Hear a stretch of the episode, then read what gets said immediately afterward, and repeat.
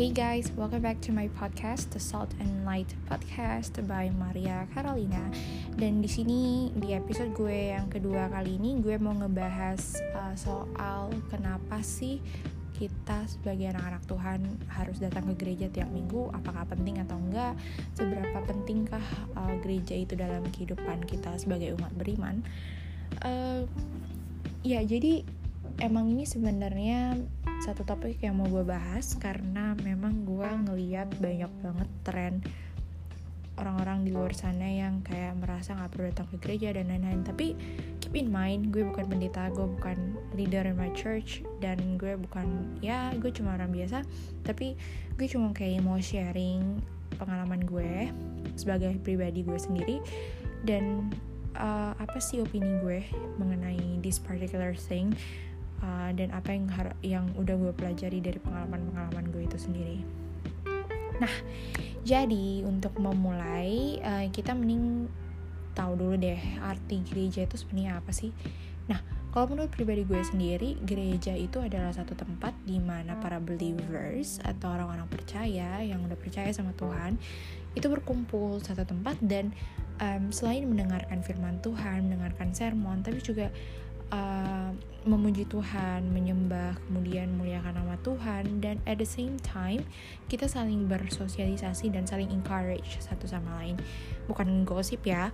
Ini benar-benar yang literally kita saling menguatkan satu sama lain dan saling uh, memberikan satu dampak yang positif untuk kehidupan uh, sesama dan orang lain. Nah, jadi itu sebenarnya inti utama dari yang namanya gereja itu sendiri.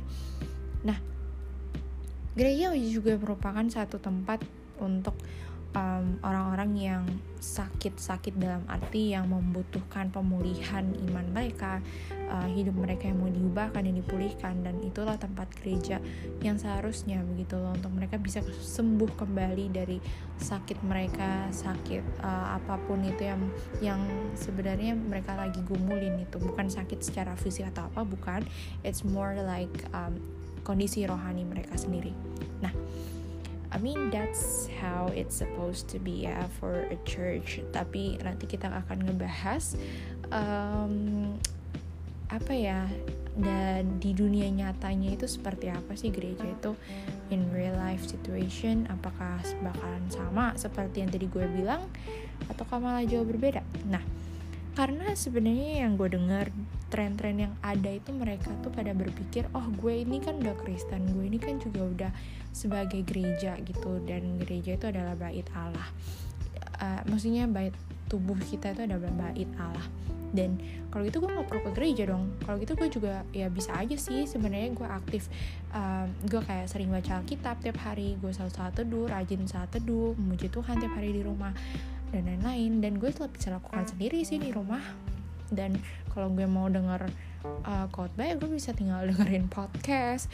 Atau mungkin gue bisa kayak baca firman Tuhan dan lain-lain. Mungkin ada orang yang beranggapan seperti itu. Atau ada orang yang beranggapan seperti ini oh gue kayak udah ngeliat banyak orang Kristen kenyataan itu mereka pada mengecewakan.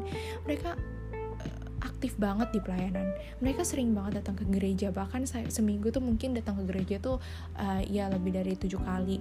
Ya, well nggak sampai segitunya, but I mean uh, kira-kira seperti itu. Mereka saking aktifnya di gereja itu sampai ya mereka waktu di luar tuh jarang. Nah, ada beberapa orang yang memang seperti itu dan jadi mereka berpikir apa ya? Mereka udah sering banget aktif di gereja, tapi kok hidup mereka kayak gitu kok berlawanan kok nggak sesuai dengan yang apa yang seharusnya mereka kan harusnya juga hidup mereka menunjukkan kasih dari Tuhan Yesus tapi mereka malah hidupnya yang jadi batu sandungan buat orang lain. Nah, ini yang membuat beberapa orang ini jadi kecewa melihat kenyataan yang seperti itu. Akhirnya mereka refuse to go to church. Bahkan ada yang mungkin mereka digosipin, mereka diperlakukan dengan tidak baik.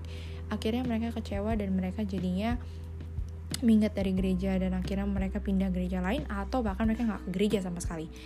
Nah itu sih kenyataan-kenyataan yang gue perhatiin dari kebanyakan uh, di gereja gitu loh. Nah kalau kita mau lihat itu um, sebenarnya itu dari pribadi kita sendiri sih. Kalau gue sendiri gue jujur aja gue dari kecil emang dibesarkan dari keluarga yang emang udah Kristen. Jadi gue dari dulu emang udah dibiasain untuk datang ke untuk sering datang ke gereja secara rutin. Dan kalau misalnya gue datang ke gereja gue bener-bener kayak udah diajarin buat lo harus duduk diem dengerin firman. Walaupun gue sebenarnya waktu masih kecil gue sama sekali nggak ngerti apa-apa but ya yeah, the point is alasan orang tua kayak ngajak kita ke gereja secara rutin setiap hari minggu itu sebenarnya emang untuk buat kita jadi apa ya terbiasa untuk datang ke gereja. So it, it is not something yang asing buat kita sebagai anak-anak. Dan pada saat walaupun anak-anak itu masih belum mengerti esensi uh, arti dari datang ke gereja itu sendiri dan pada saat mereka sudah beranjak dewasa mereka bakalan kayak oh mereka refleksi sendiri kenapa sih gue harus datang ke gereja? gitu. Impact apa sih yang udah didapatin setelah gue da datang ke gereja setiap minggunya gitu. Nah untuk gue sendiri sebenarnya gue pada saat gue bertumbuh SMP dan seterusnya itu masih gue masih kayak Kristen KTP gue gak pernah kayak mikir oh Kristen tuh harus seperti ini gue harus begini gue harus begitu. Sama sekali nggak ada di pikiran gue akhirnya pada saat gue masuk SMA sekitar itu gue gue kan waktu itu di sekolah Katolik. Jadi uh, di situ tuh ternyata ada satu persekutuan Kristen yang bisa gue join. Nah, akhirnya gue masuk dan to be honest it really helped me uh, pada saat gue mau bertumbuh iman gue itu benar-benar membantu banget. Dan gue di situ benar-benar bisa apa ya namanya benar-benar bisa merasakan iman gue yang semakin tumbuh perlahan-lahan. Tapi um, at the same time ada juga di saat di mana gue jatuh uh, dan gue jadi kayak apa ya karena kan namanya juga anak-anak remaja ya SMA biasanya kayak masih dalam tahap uh, pencarian jati diri. Dan juga mereka masih belum dewasa sepenuhnya kamu dibilang. Jadi gue waktu itu banyak banget menghadapi banyak hal dalam diri gue sendiri kayak self issues um, kayak apa stress abis itu banyak negativity uh, dalam diri gue. Jadi gue benar-benar bergumul banget sama hal seperti itu gitu loh. Dan emang hidup gue waktu itu dipenuhi banget sama namanya negativity. Dan ya yeah, I just wanted wanted to get rid of the whole negativity thing gitu loh in my head in my life? Dan yang gue coba lakukan ya itulah selalu tetap aktif dalam komunitas. Dan saat itu gue sadar betapa pentingnya komunitas itu dalam kehidupan uh, rohani gue sendiri. Nah akhirnya gue lulus SMA terus habis itu gue um, pindah ke Singapura dan gue kuliah di Singapura. Dan pada waktu itu di kampus gue gue sama sekali nggak nemuin yang namanya komunitas Kristen kayak gitu. Jadi gue akhirnya pada saat gue ada di kampus ke kuliah gue sama sekali nggak ada komunitas Kristen apa pun. Dan di situ gue ngerasa kayak negatif negativity-nya itu makin kayak malah makin jadi-jadi. Gue jadi hidup gue kayak makin kacau makin hancur banget. Ya tapi at the same time puji Tuhan gue nggak sengaja bump into someone yang ternyata itu dulu satu sekolah sama gue di SMA waktu di Batam. Dan uh, turned out kita sebenarnya nggak kenal satu sama lain tapi gue tahu dia gitu loh. Gue kayak oh gue pernah ngeliat sih kayaknya muka dia. Tapi gue nggak kenal sama dia personally gitu tapi dari situ kita mulai ngobrol-ngobrol dan akhirnya dia ngasih tahu ke gue kalau ternyata dia itu pengurus di satu komunitas Kristen di kampus gue waktu itu. Dan gue kaget oh gila ternyata ada juga komunitas Kristen. Gue happy banget waktu itu. Uh, dan gue bener-bener kayak senang banget. Akhirnya gue bilang sama dia oke okay, gue mau datang dong ke persekutuan kalian. Yaudah akhirnya gue masuk. Dan di situ tuh jujur aja uh, gue bertumbuh banget di situ. Dan iman gue benar-benar ditempa dan gue juga ada namanya satu persekutuan kecil kelompok tumbuh bersama itu KTB uh, jadi itu kelompoknya lebih kecil kayak 3 sampai lima orang dalam satu kelompok di mana kita bisa saling share satu sama lain soal pergumulan kita, soal achievement kita, apa pun itu yang kita alami dalam kehidupan kita, kita bisa saling sharing dan terbuka. Nah, lewat vul vulnerability itu um, kita jadi saling percaya satu sama lain, saling encourage dan menguatkan satu sama lain, which is amazing. um, dan gue benar-benar merasakan kasih Tuhan sekali di situ di mana melalui orang-orang di sekitar gue di persekutuan itu sendiri. Dan mulai saat itu gue benar-benar kayak menghayati jadi kayak lahir baru gitu loh. Dan gue benar-benar menghayati arti menjadi seorang Kristiani itu seperti apa. Nah um, thanks to this community dari situ juga gue sadar uh, betapa pentingnya komunitas. Gue di situ makin sadar sih komunitas tuh benar-benar sangat penting bagi kehidupan iman pertumbuhan iman gue sendiri. Nah jadi pas itu um, setelah gue lulus dari kuliah akhirnya gue masuk kerja Nah, pas gue kerja itu benar-benar kan yang namanya udah gak ikut aktif pelayanan segala macam lagi, jadi otomatis gue sebagai individual gue harus um, kesadaran sendiri lah untuk untuk gue aktif ke di gereja gue sendiri. Nah, pada saat itu gue emang uh, gak terlalu aktif di gereja awal-awalnya karena kan gue kayak ngerasa gue sendirian, gue pernah datang coba ke ibadah pemuda gitu tapi kayak gue malu banget terus kayak gue nggak ada siapa-siapa gue nggak kenal siapa-siapa. Akhirnya uh, pada saat keluarga gue mulai pindah dan kayak adik gue ada di sini jadi kita sering bareng datang ke ibadah pemuda dan um, jadinya lebih aktif lah. Dan um, di sini gue juga kayak ikut pemuritan kayak um, dan gue sebelumnya nggak pernah ikut pemuritan sama sekali dan gue ambil kesempatan pemuritan ini gue kayak ngerasa terpanggil untuk ikut karena um, I feel like it's very important um, dalam kehidupan iman gue sendiri. Untuk gue bisa jadinya lebih bertumbuh dan pengertian gue akan iman Kristiani itu juga makin bertumbuh juga. Dan puji Tuhan uh, emang apa ya benar-benar impactful banget sih uh, pemuritan ini sendiri. Karena lewat pemuritan gue jadi banyak mengerti banyak hal. Dan gue juga kayak jadinya diajak untuk um, apa ya mulai saat teduh secara rutin. And then we can share uh, our Bible reading semua tentang Alkitab. Dan itu benar-benar membantu gue banget. Dan gue sangat bersyukur gue bisa di dalam kelas pemuritan ini sendiri dan mulai juga di situ uh, pertumbuhan pertumbuhan pertumbuhan iman kayak kerinduan untuk gue pengen melayani akhirnya gue melayani di gereja dan emang untuk melayani itu emang satu kerinduan yang emang datang untuk melayani Tuhan sebagai bentuk ungkapan syukur gue sama Tuhan karena kebaikan Tuhan itu sendiri dalam hidup gue. Nah, jadi uh, inilah peranan penting dari gereja yang seharusnya di mana kita juga bisa bertumbuh dan setelah kita bertumbuh kita bisa menjadi berkat untuk orang lain. Dan uh, sebenarnya kalau mau dilihat uh, dari um, yang tadi gue bilang melalui pengalaman orang-orang kenapa mereka jadinya nggak mau ke gereja itu sebenarnya tergantung pribadi masing-masing sih. Kalau gue bilang itu lebih kayak ke perspektif masing-masing orang. Jadi kalau misalnya gini nih lebih simpelnya contoh kenapa orang-orang banyak merasa kecewa dengan uh, orang-orang di gereja dan akhirnya mereka jadinya nggak mau datang ke gereja lagi. Kalau mau ditanya nih kalau kita refleksi sendiri nih ya kenapa alasannya kita mau datang ke gereja apa alasan sebenarnya kita mau datang ke gereja? Sebenarnya itu kenapa?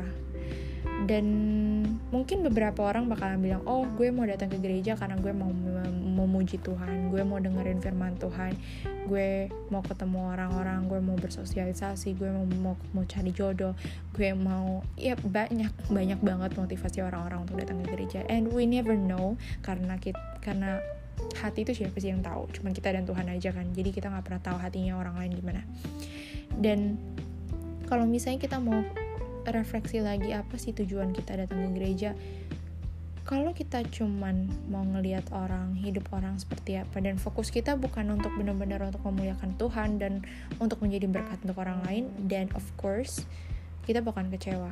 Karena kalau kita cuman berharap sama manusia kita melihat manusia ya kita nggak akan pernah bisa puas dan pasti ya people let us down gitu loh. Dan yang orang yang satu-satunya sosok satu-satunya yang tidak pernah mengecewakan kita adalah cuman Tuhan Yesus.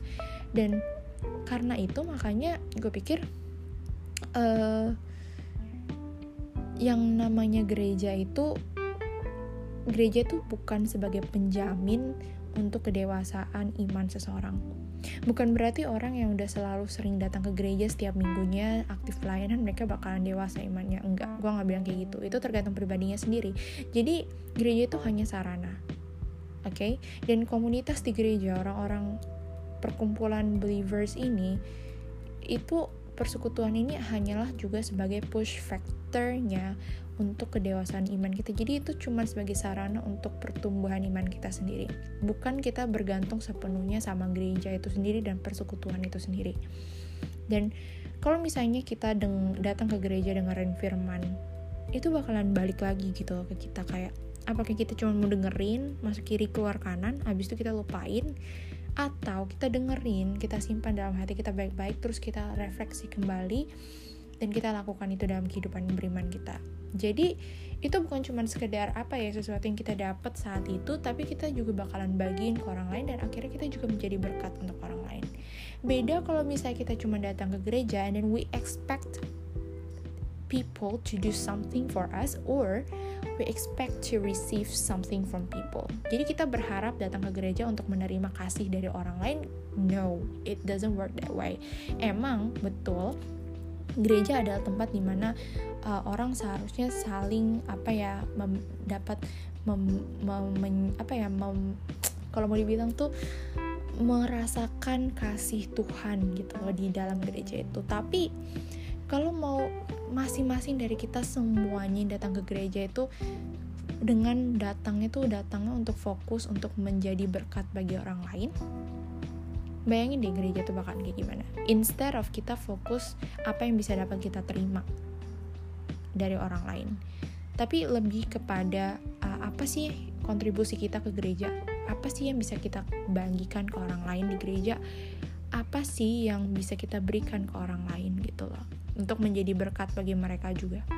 Apa kontribusi kita? Nah ini sebenarnya yes pertanyaan-pertanyaan simple tapi kalau misalnya semua orang di gereja switch their focus on this um, instead of focusing on receiving something from people tapi mereka lebih fokus kepada memberikan sesuatu ke orang lain um, gue yakin gue yakin banget pasti gereja tuh bakalan jadi berbeda. Itu jadi malah satu tempat yang sangat-sangat memberkati sekali dan sangat uh, apa ya membantu membantu orang dalam pertumbuhan iman mereka sendiri.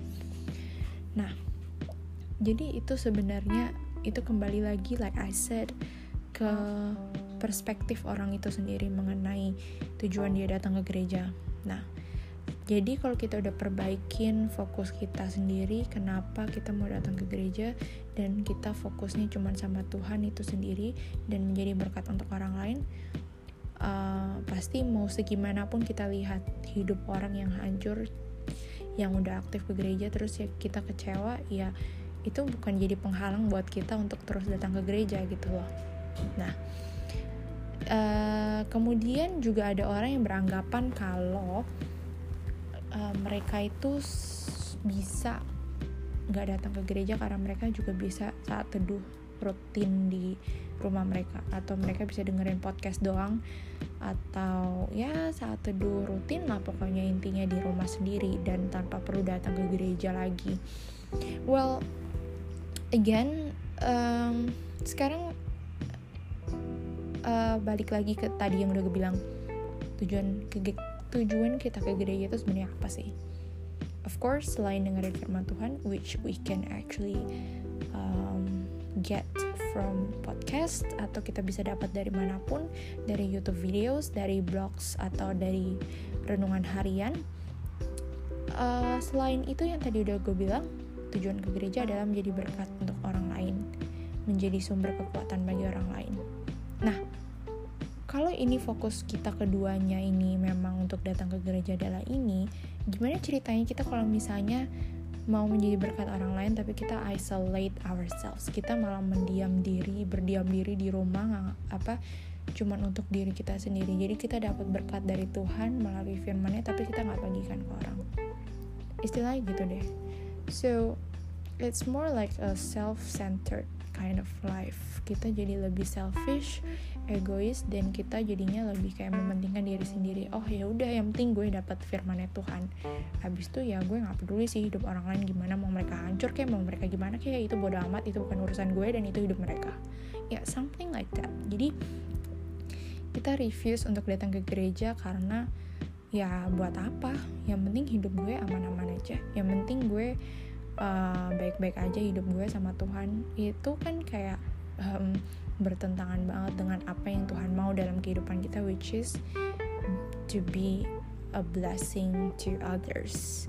Nah, dan di gereja itu banyak banget orang-orang yang membutuhkan kasih kita. Kalau misalnya kita tahu orang-orang di gereja adalah orang-orang misalnya dari pengalaman beberapa orang, oh mereka ngegosip, mereka banyaknya sukanya gosip, mereka suka banyak yang saling menjatuhkan satu sama lain. How can you be different from them? Kalau misalnya lu merasa oke okay, gue dewasa dalam iman nah apa kontribusi lo untuk gereja lu sendiri?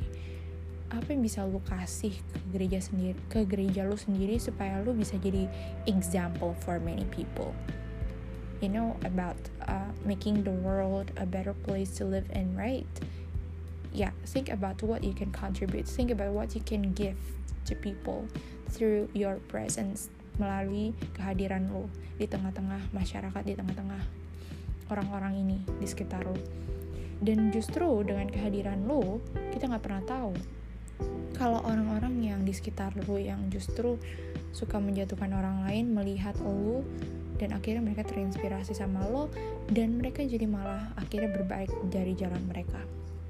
Kita nggak pernah tahu oke? Okay? kita nggak pernah tahu akan hal itu tapi yang kita tahu adalah apa pun yang kita lakukan Tuhan akan terus menyertai kita dan terus menguatkan kita.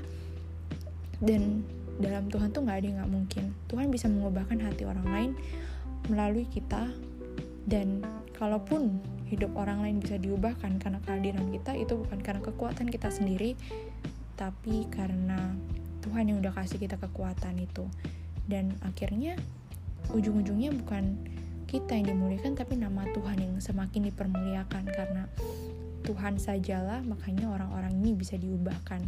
Nah, makanya ini sebenarnya masalah ini lebih kepada mindset pribadi masing-masing. Apa tujuan orang datang ke gereja? Jadi dari kesadaran sendiri, kayak misalnya gue, oke okay, gue tahu gue hari Minggu tiap hari Minggu gue mau ke gereja. Apa sih sebenarnya tujuan gue datang ke gereja?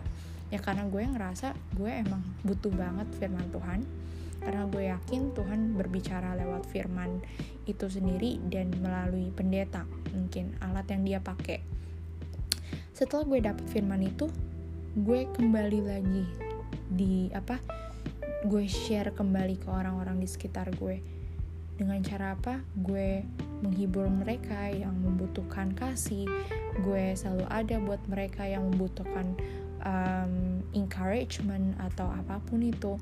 Dan itulah kontribusi kita sebagai uh, warga gereja jadinya di situ instead of kita jadinya cuman fokus sama diri kita sendiri oh gue yang penting gue udah dewasa dalam iman dan that's it. Gue nggak ngapa-ngapain gue kayak nggak peduli sama pertumbuhan iman orang lain. Nah jadi mindset seperti itulah yang jadinya uh, menghambat pertumbuhan gereja-gereja um, bahkan menghambat pertumbuhan jemaat-jemaat gereja itu sendiri.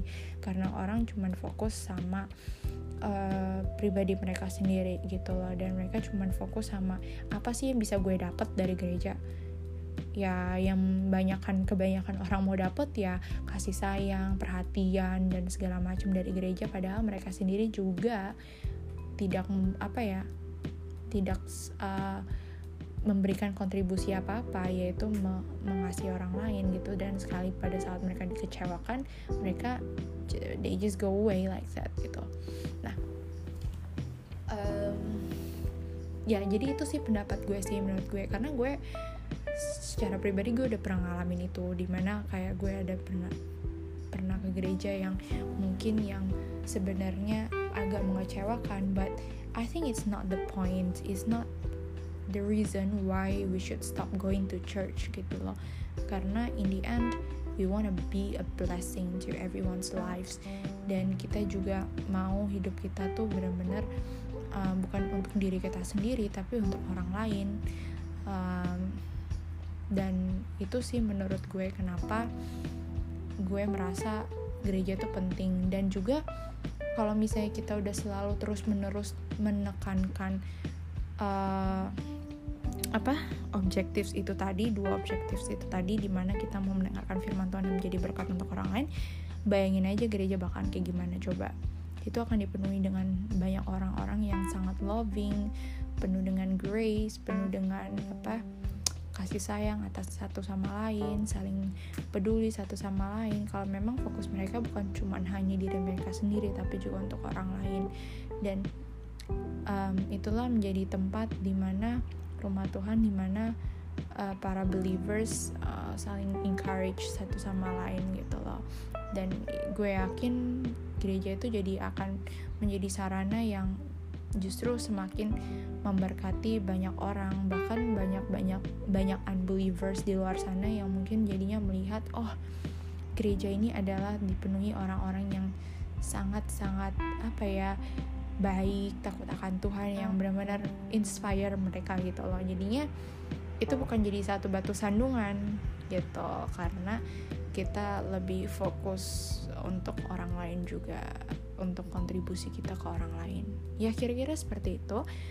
Ya jadi um, itu pembahasan gue uh, dan juga opini gue mengenai hal ini. Kenapa sih kita harus datang ke gereja?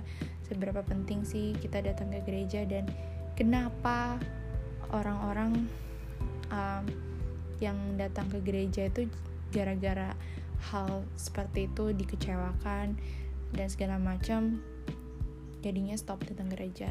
Well intinya semuanya kembali lagi ke diri kita sendiri. Um, how can we contribute to uh, the community? How can we contribute to our own church? Uh, what can we give to other people? Um, instead of focusing on ourselves what we can receive uh, apakah kita bakalan uh, menerima kasih sayang dari orang lain atau enggak tapi kita tetap terus diberikan ketulusan hati sama Tuhan untuk kita bisa menjadi terus-terus menjadi berkat bagi orang lain di sekitar kita bahkan untuk um, teman-teman kita yang masih belum percaya di luar sana. So I think that's the point and um, gue harap ini jadi satu berkat juga buat kalian semua yang dengerin podcast ini dan jadinya kalian lebih ter apa ya lebih uh, ada pertanyaan-pertanyaan yang kayak mengganggu kalian yang kalian jadi penasaran tapi jadinya menjawab pertanyaan kalian ini. Kalau ada yang masih mau kalian tambahin atau kalian diskusiin lagi um, silakan drop opini kalian dan feedback kalian uh, ataupun cerita kalian apa pun itu ke salt and light project at hotmail.com atau kalian bisa follow instagram gue di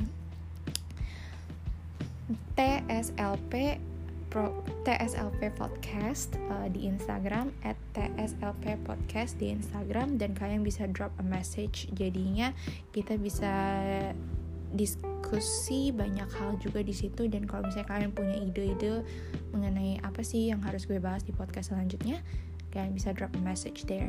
Alright? So thank you so much guys for listening. And I really hope you guys have a wonderful day or night. Uh, be blessed and uh, see you guys in our next episodes. Bye